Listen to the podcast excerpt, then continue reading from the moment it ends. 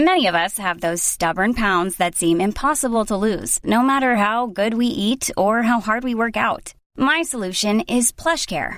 PlushCare is a leading telehealth provider with doctors who are there for you day and night to partner with you in your weight loss journey. They can prescribe FDA-approved weight loss medications like Wegovy and Zepbound for those who qualify. Plus, they accept most insurance plans. To get started, visit plushcare.com slash weight loss. That's plushcare.com slash weight loss. Hey, it's Ryan Reynolds, and I'm here with Keith, co-star of my upcoming film, If, only in theaters May 17th. Do you want to tell people the big news? All right, I'll do it. Sign up now and you'll get unlimited for $15 a month in six months of Paramount Plus Essential Plan on us. Mintmobile.com slash switch. Upfront payment of $45 equivalent to $15 per month. Unlimited over 40 gigabytes per month. Face lower speeds. Videos at 480p. Active Mint customers by 531.24 get six months of Paramount Plus Essential Plan. Auto renews after six months. Offer ends May 31st, 2024. Separate Paramount Plus registration required. Terms and conditions apply if rated PG. Hello and welcome to another episode of Off the Record. Matthew Coller here with you, where I take a little bit of a break from covering the Minnesota Vikings and talk to very interesting people in the sports industry. And for this episode, I'm going to talk with Justin Anderson. He is the uh, sports psychologist at Premier Sports Psychology. Uh, Justin, how are you? I'm doing well, Matt. How are you doing, man? I am doing okay, um, but I think me, along with the rest of the world, is looking at everything happening in sports and with coronavirus and maybe freaking out a little bit. Um, so, before we get into this, since this is your job, uh, sports psychology, but psychology at, at its root, uh, I would love you to give some advice to all sports fans who have their entire lives had the Minnesota Twins in the background throughout the summer, and this year it just doesn't look like that's going to happen because of coronavirus coronavirus. And I can't blame anybody, though they should be streaming our podcasts and listening to our shows, for getting a little bit stir crazy. So why don't you give us some advice first before we get into, uh, you know, mentally tough athletes and what makes them and, and so forth, just on how people can deal with what's happening right now in the world uh, I tell you what, I think we could all use a little, a little mental toughness right now. It, it is, it is really crazy. It's, it's just, you know, unprecedented. Everybody that we've been talking to is just agitated. It's, it's, uh, a lot of shaky, uncertain ground that we're on right now. And, and I think the tough part is the not knowing, you know, the, when the mind doesn't know, uh, what to expect, it really becomes anxious and it starts to search for different answers. And oftentimes in these types of situations, it search, searches and finds worst case scenarios. Mm-hmm. So we kind of get into this uh, panic, chaotic, um, shopping or hunkering down. And, and I'm not saying that's wrong. You know, who knows? That's the problem. Um, but we, we've been getting such mixed messages about whether or not this is uh, really a, a, a, significant event or not a significant event, and it'll be we'll be through it in a couple weeks, or you know this could be 18 months. I mean, it it really uh, that uncertainty is creating a lot of stress for for a lot of folks, and then when you layer on uh, uh, security and uh, financial security and, and whether or not people are going to be able to, to make ends meet, I mean, now it, we get into this very, very uh, significant survival type mindset, and some of the other needs that we might have kind of go out the window, and um, we and we really begin to get a little more territorial. We we get a lot shorter um, with with people, much more in a defensive posture, and so I mean, those are things that uh, are likely going to see. We're going to see more of that. Um, you know, this chronic stress leads to disruptions in sleep, disruptions in stress hormones. I mean, eh, there's a significant amount of depression and anxiety that will come out of that. I mean, so not, not to say all doom and gloom because the one neat thing about humans is we're often very resilient mm-hmm. and we're very creative and we've gotten through many, many hardships in our past and we find solutions. And I think that's the side of things that if we have anything to say to people, it's, it's begin to really become aware of where you're putting your attention. And if it's too long on sort of this doom and gloom or, or you're watching too much, uh, media or social media and it, it's all the catastrophe, worst case scenario, just monitor it and, and notice what it's doing to you, um, what it's doing to your mood, what it's doing to your body. I mean, oftentimes we will, we'll pull back after watching some of that and we'll be clenching our jaws, our, our mm-hmm. shoulders will be raised. Um, that's that's the stress levels popping up. So just take care of, of where you're getting your news and, and how much you're, you're doing it. Um, focus on what you can control and plan, you know, prepare, um, but, but try not to be compulsive with it. Uh, you know, spend a little time each day thinking about what do I need to do in order to, to secure some things and, and get a plan in place for my health and my family's health, uh, and, and take some action towards that. When we start putting our attention towards that action, um, we feel better. And, uh, I think sitting around and, and, worrying about what could happen is probably the worst thing for the mind and for the body. Um, so, I mean, exercising is a great preventative thing. It helps with both, both the body, but also the mind and replenishing a lot of the neurotransmitters that, that calm us and relax us. Um, and then get good, good, consistent sleep. We talk about getting into a routine. I think a lot of people are like, Hey, you know, I don't have work. I don't have to get up. So we're kind of uh, beginning into a, a, a, we could be getting into a phase where we're not getting up at the same time or going to sleep at the same time. Might be binge watching Netflix and and whatever else. And um, but that repeatedly not having a routine can can also create more stress uh, for the mind. The body again and the mind again likes routines. It likes routines because it gives us security. We know what's coming next. So anytime we can do that, let's do it. Then, I mean, oh, go ahead. Well, I was just gonna say that I'm guilty of the sleep thing and the binging Netflix thing and the well, I you know whatever. I'll just work later because why not? There's nothing else to do. And um, I but I would say that one thing that helps me a bit, and uh, I don't know if you would co-sign on this or not, is just knowing that everybody else is going through something too with this. That it is uh, in a way um, connecting all of us. So, you know, your neighbor is tense about it too. And the other people at work, if you're still going to work, or the other people working for, from home are tense about this also. And so you're not the only one who's dealing with either frustration or anxiety or whatever else. So we all kind of just have to support each other the best we can. You know, that, that's such a great point. And, and that is one of the things that we recommend is stay connected, stay connected with folks. Uh, and, and the goal with the connection is focus on how you can help them. Uh, you know, some people have shared that we can't be not, uh, feeling good when we're, we're, we're helping someone. Um, and so if we turn our focus to saying, Hey, let's do one little thing for our family member or our neighbor or our coworker who is maybe feeling a little struggle, um, do it because it will help you uh, as well as your coworker, and it's a great way to stay connected. But yes, I think knowing that others are going through it certainly helps. And and then if we start to focus on what we can do to help each other, we get that creative mind unlocked, and mm-hmm. that's that's that's the mind we want.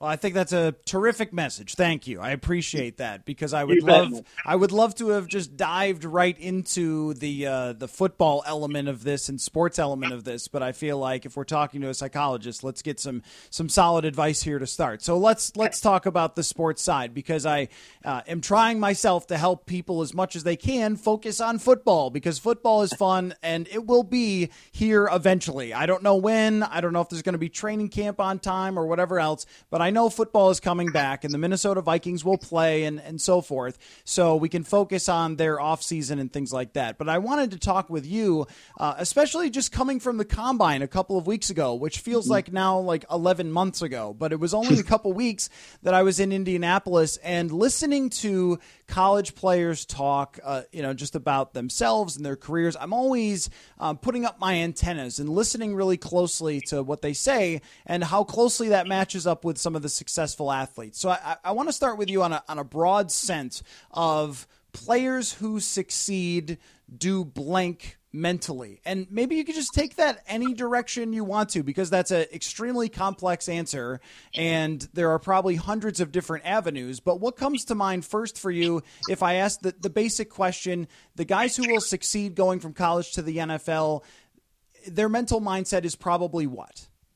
You know, the, the first thing that I always look for if I'm profiling guys and, and, and seeing who might be good for the NFL and, and who may not be, it is this insatiable growth mindset, meaning that they are thirsty to continuously get better.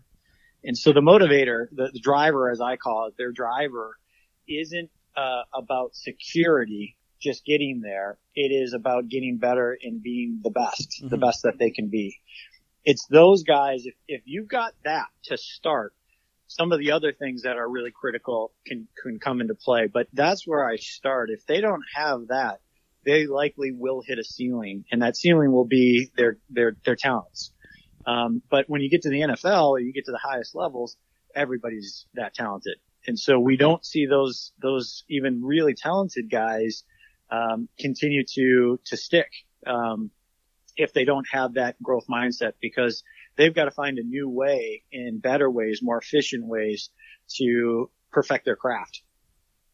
That's a great point. And what I look for sometimes in my own just hack scouting or whatever when I'm listening to these guys is do they get excited about talking about things where they improved on, right? Like sometimes you'll ask someone, so where's the biggest area you improved?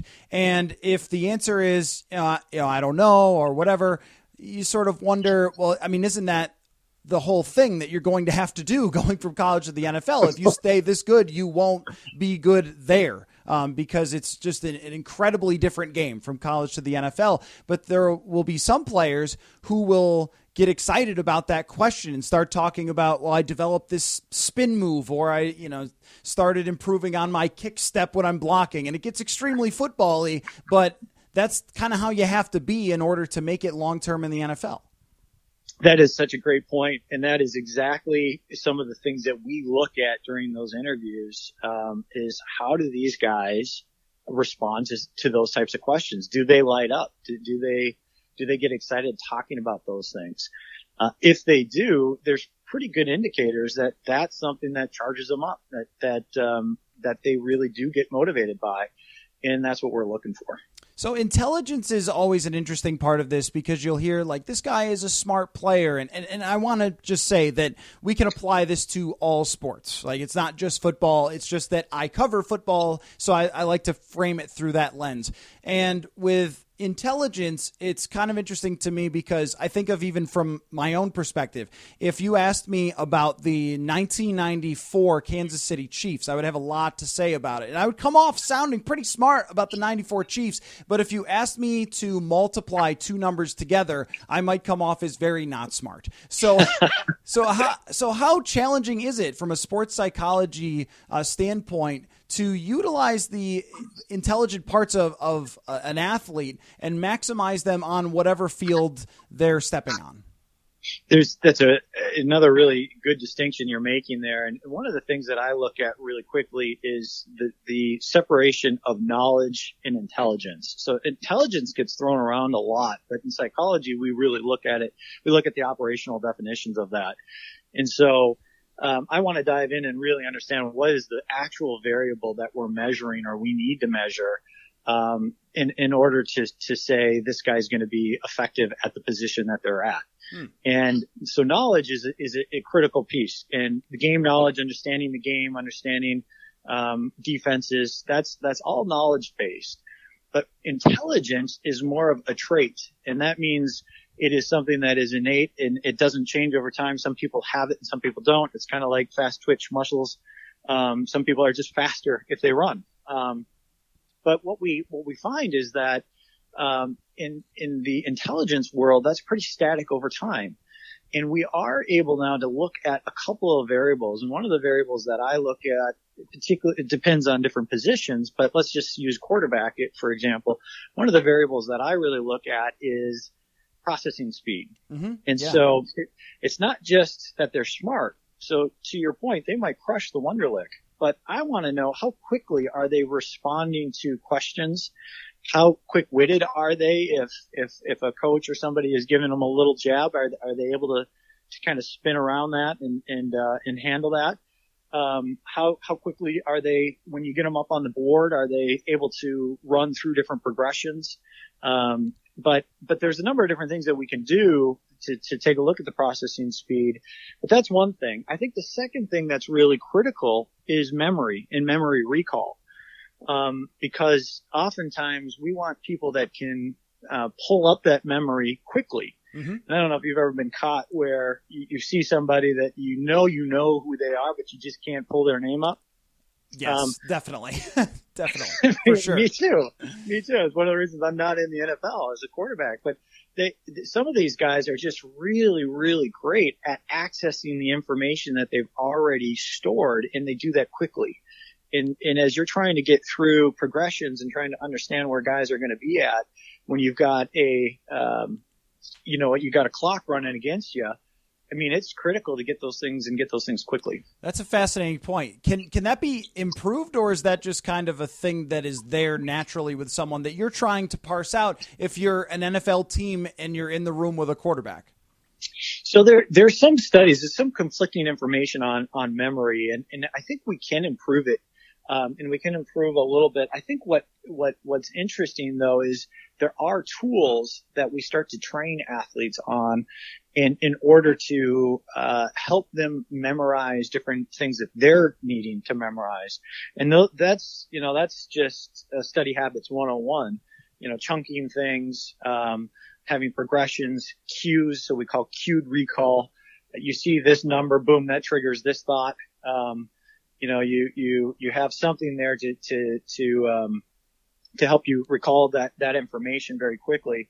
But I think the other thing that's really critical and, and we see this, uh, just starting to get into the NFL, but it's, it's been around in, in other areas like the military and whatnot. It is, uh, helping athletes learn how to manage their anxiety. Mm-hmm. Because as, as we get into more clutch situations, our minds race. And when our minds race, it's harder to access information and memory. And so one of the things that we want to help athletes do is be able to manage that activation. And we can do that pretty easily through breathing, but we got to train it. Mm-hmm. And we know we, we've got to train it. And we can do it through breathing. and We can do it through focus exercises. So what am I paying attention to?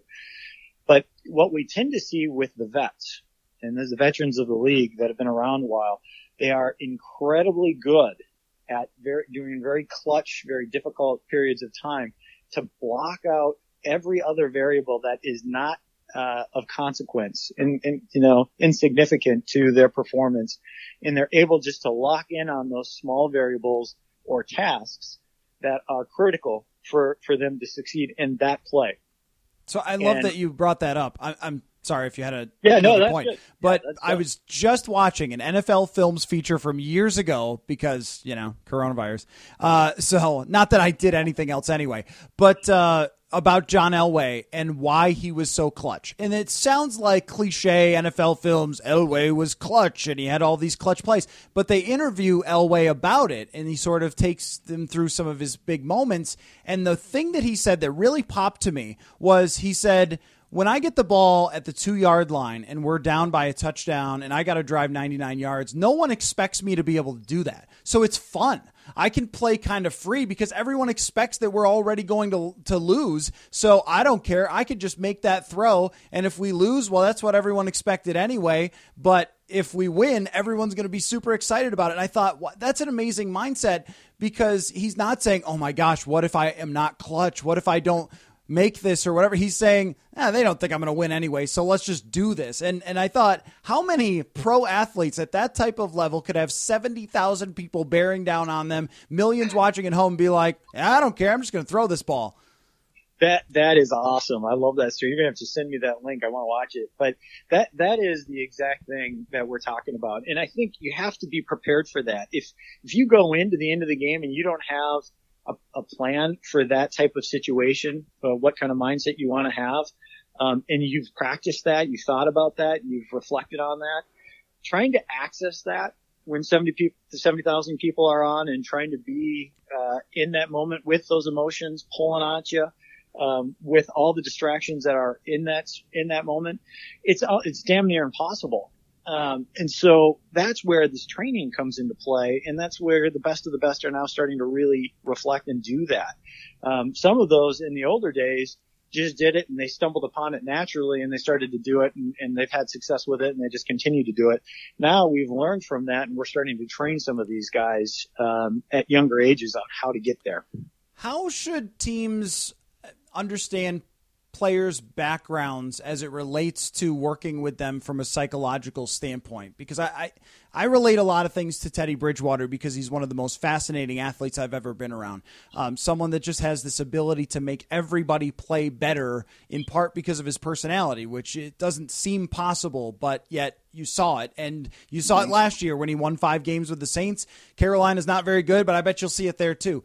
And Bridgewater has a different background than a lot of quarterbacks. Is someone who grew up in a very difficult situation. His mother had cancer and everything else. I mean, a lot of things, a lot of great stories from Teddy from early on that he had to overcome. And usually the quarterbacks are the ones that had the quarterback guru and their dad pays thousands of dollars for some former NFL player to work with him. And Teddy has that more of like a junkyard dog story, which I think impacts his mental mindset and how he relates to other people. I guess is is there is that relevant to teams when they look at players' backgrounds and how they need to approach them because everyone's not going to be naturally Teddy, how they need to approach them from a psychological standpoint.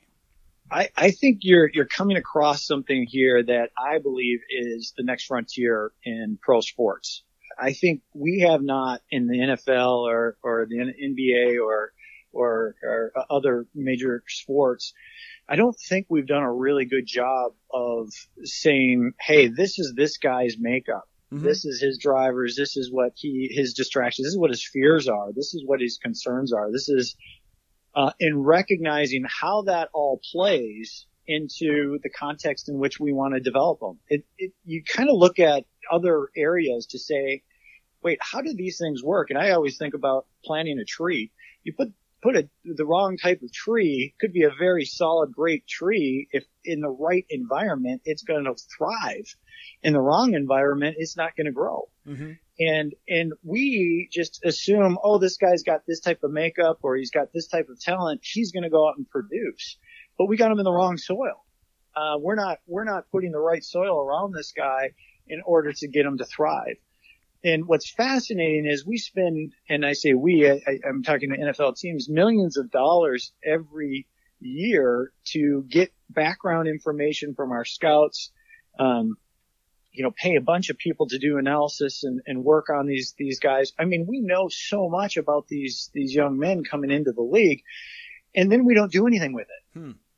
Uh, and I think the teams that are going to start to make significant advances are the ones that are going to say, let's get very strategic about how we do this. And every guy is going to be different and we're going to need to shift how we approach them to get the soil right so that they grow as quickly and as, as efficiently as possible. Well, and I wonder how you apply that to uh, coaching because I don't think people generally know, nor would they need to, how much of an impact position coaches have on their players. And I'll give you an example. Kennedy Polamalu for the Vikings has this incredible relationship with his running backs. It's like your favorite uncle, but he's hard on them at times. And, it's like a family type of relationship where he told me once that he wants to be at all of his players' weddings. Like he wants to be invited, but also wants to push them as hard as he can to succeed. And so it seems like position coaches often. If they are good at it, find a way to connect on a personal level. But sometimes there's a disconnect with head coaches because they have so many different players. And I look at the different head coach personalities in the league. You have some that are really tough on their players. You're Bill Belichick. You have some that are not so much Andy Reid, and they both win a ton and maybe that's because they have great quarterbacks. I don't know, but uh, you know, but but I wonder what you think about the the uh, the mindset of a coach when it comes to dealing with so many different personalities on any given team, but especially in football where you have fifty three people. Well, I think that's uh, so fascinating because what we see, even with the position coaches, you know, most of those folks have had some some experience in the league, or but they've never really done probably any leadership training or or management training or, or psychological training of how to manage different styles or different personalities. And it, it's fascinating to me because you look at corporate America and uh, organizations like a Target corporations here in Minneapolis, they spend millions of dollars training their mid-level managers hmm. how to best get the most out of their employees and how to relate and how to connect and how to communicate. And, and yet here in the, you know, the billion dollar NFL industry, we're, we're not seeing a lot of that education or that training for coaches. And, and so I think it could be beneficial even for the the position coaches oftentimes they do a really great job because they spend a lot of time with the players but there could be uh, efficiencies in areas that we can develop just because they may not have the awareness or they they're, they're coaching from the lens that they know and they're not shifting that lens or shifting that style to match where the athlete is. And, um, so if we can help that bridge that gap a little bit, uh, we can see development occur much more quickly. Then translating that to the pro, the, the head coaches or the coordinators, absolutely. I mean, I think, uh, as a, as a coach or a leader of my organization, I want to know everybody in my, on my staff. Mm-hmm. And even if I don't have a lot of interaction with everyone, I still want to know who they are and what, what makes them tick so that when I do interact with them, I am, I'm feeling connected quickly because we know humans tend to perform best when they're feeling connected, secure. Yeah. And, and in an environment like uh, the NFL where confidence is, matters, boy, we want to, we want to instill as much confidence in these guys as possible.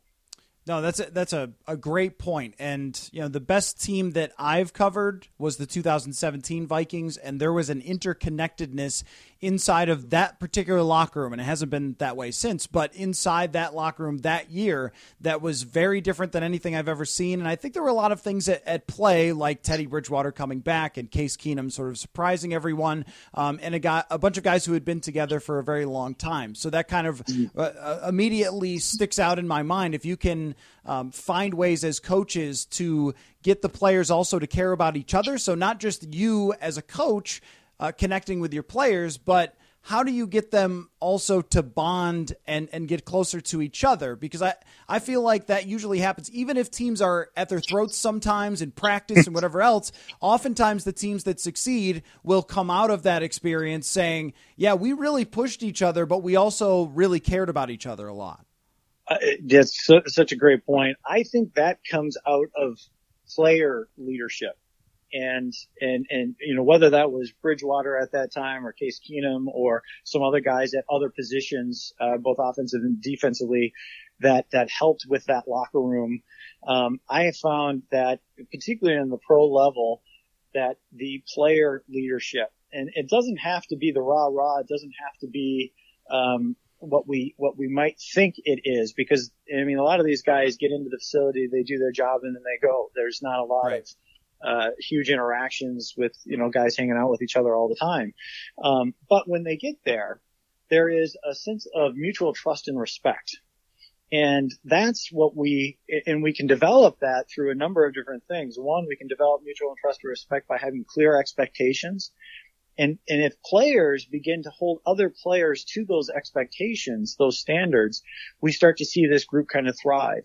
Um, expectations, structure, processes, knowing your roles, responsibilities, uh, helping each other out with that.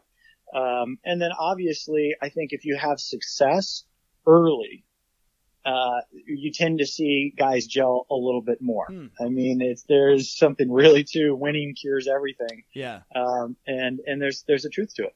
Yeah, that's interesting. And I, I think about the different types of leaders that you're sort of laying out there because there are uh, what I like about talking with you every time that we've ever talked and we've done a few podcasts together and things is that you could take these broad words that are used to describe things by football people and broadcasters and then really really parse them out and see where there is a lot of truth to them. Like they sound cliche. Well, we need leaders in the locker room. Like of course you do, but when you start to push it out, you see the importance of having different types of leaders. And there are some guys who do the lead by example thing where they're at their locker on Friday still studying the tape and sort of pushing everybody else um, to be at that level. And then there are guys who are more on the emotional side and, and so forth. And um, someone told me, a former teammate of Stefon Diggs, who is now traded to Buffalo, just that being in the huddle with him, you see his intensity and that pulls everybody forward. And, you know, I, I guess uh, I'm interested in your take on how athletes themselves should look at leadership because I tend to think find your own way to lead. That's it. That's exactly what we recommend. And, and oftentimes we'll, we'll profile. So a number of the teams that I work with pro level, we are profiling the entire team. And so we're getting a behavioral profile. We use the disc. Um, but we'll do a behavioral profile, which is, is, it's tendencies. It's, it's how people tend to want to communicate their, their go-to strength. I always kind of uh, equate it to whether you're left-handed or right-handed. Now, it's not right or wrong. but there is a potential or uh, a style that people tend to like uh, that they go to for themselves. Mm-hmm. Now that may connect with one type of person, but it may not naturally connect with another type of person. That's why it's it's very important to have, in, as you pointed out, a diverse amount of uh, styles within the locker room. The key with the diverse amount of styles is that we've got to respect and value the different style, not judge it or say that style's, you know, silly or stupid. So if we get a, a guy that's much more introverted and studying tape and wanting to get that, you got another guy out there talking and, and, uh, and, uh, you know, kind of rawing up the, the, the group. Um, let's not get in conflict with one another. Let's recognize that both can help because we're connecting with different guys at different levels yeah. and, and we can advance it. And we'll do that if we have mutual trust and respect between those two players.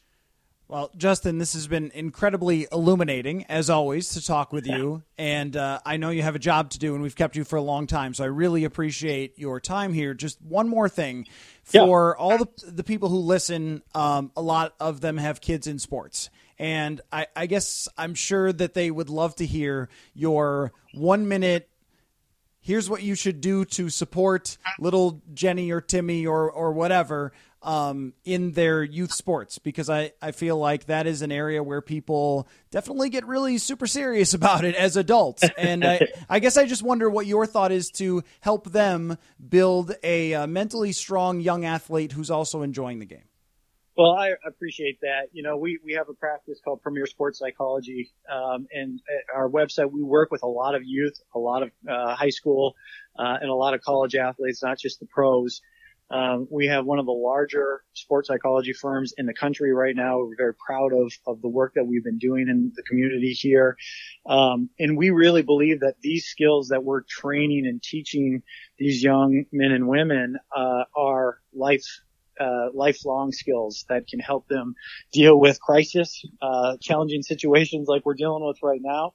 Um, and so it is something that isn't trained a lot in school and it's a unique opportunity to to get your your son or daughter into uh, different ways of thinking and to improve not only the quality of life but the the resilience in, in challenging times. And if if you can't afford uh, meeting with us individually, we do offer uh, online digital that is much more affordable, the Premier Mindset. Uh, but you can find that on our website, and that's for people who are interested in in doing some of their own training uh, at their own turf at their own time. And don't worry, I was going to pub the website. Trust me, um, that's that's all I can do for you after you've given me so much time. Premier uh, Sports Psychology dot com. Justin Anderson, one of my favorite people in the industry to talk to. Always learn so much from you every time uh, we get together. So, Justin, thank you for your time, and uh, I wish you the best of luck throughout these um, difficult times for yeah. everybody. Hey, likewise. Best to you too. I always appreciate being on. So thanks so much for having us. For sure. This has been another episode of Off the Record. We'll catch you next time. Whether it's Fred Meyer Simple Truth Turkey, or mac and cheese with Murray's English Cheddar, or pie made with fresh Cosmic Crisp apples, there are many dishes we look forward to sharing during the holidays. And Fred Meyer has all the fresh ingredients you need to turn today's holidays into tomorrow's memories. Fred Meyer, fresh for everyone. Get more ways to save at the Buy Five or More Save $1 each sale. Just buy five or more participating items and save a dollar each with card. Fred Meyer, fresh for everyone.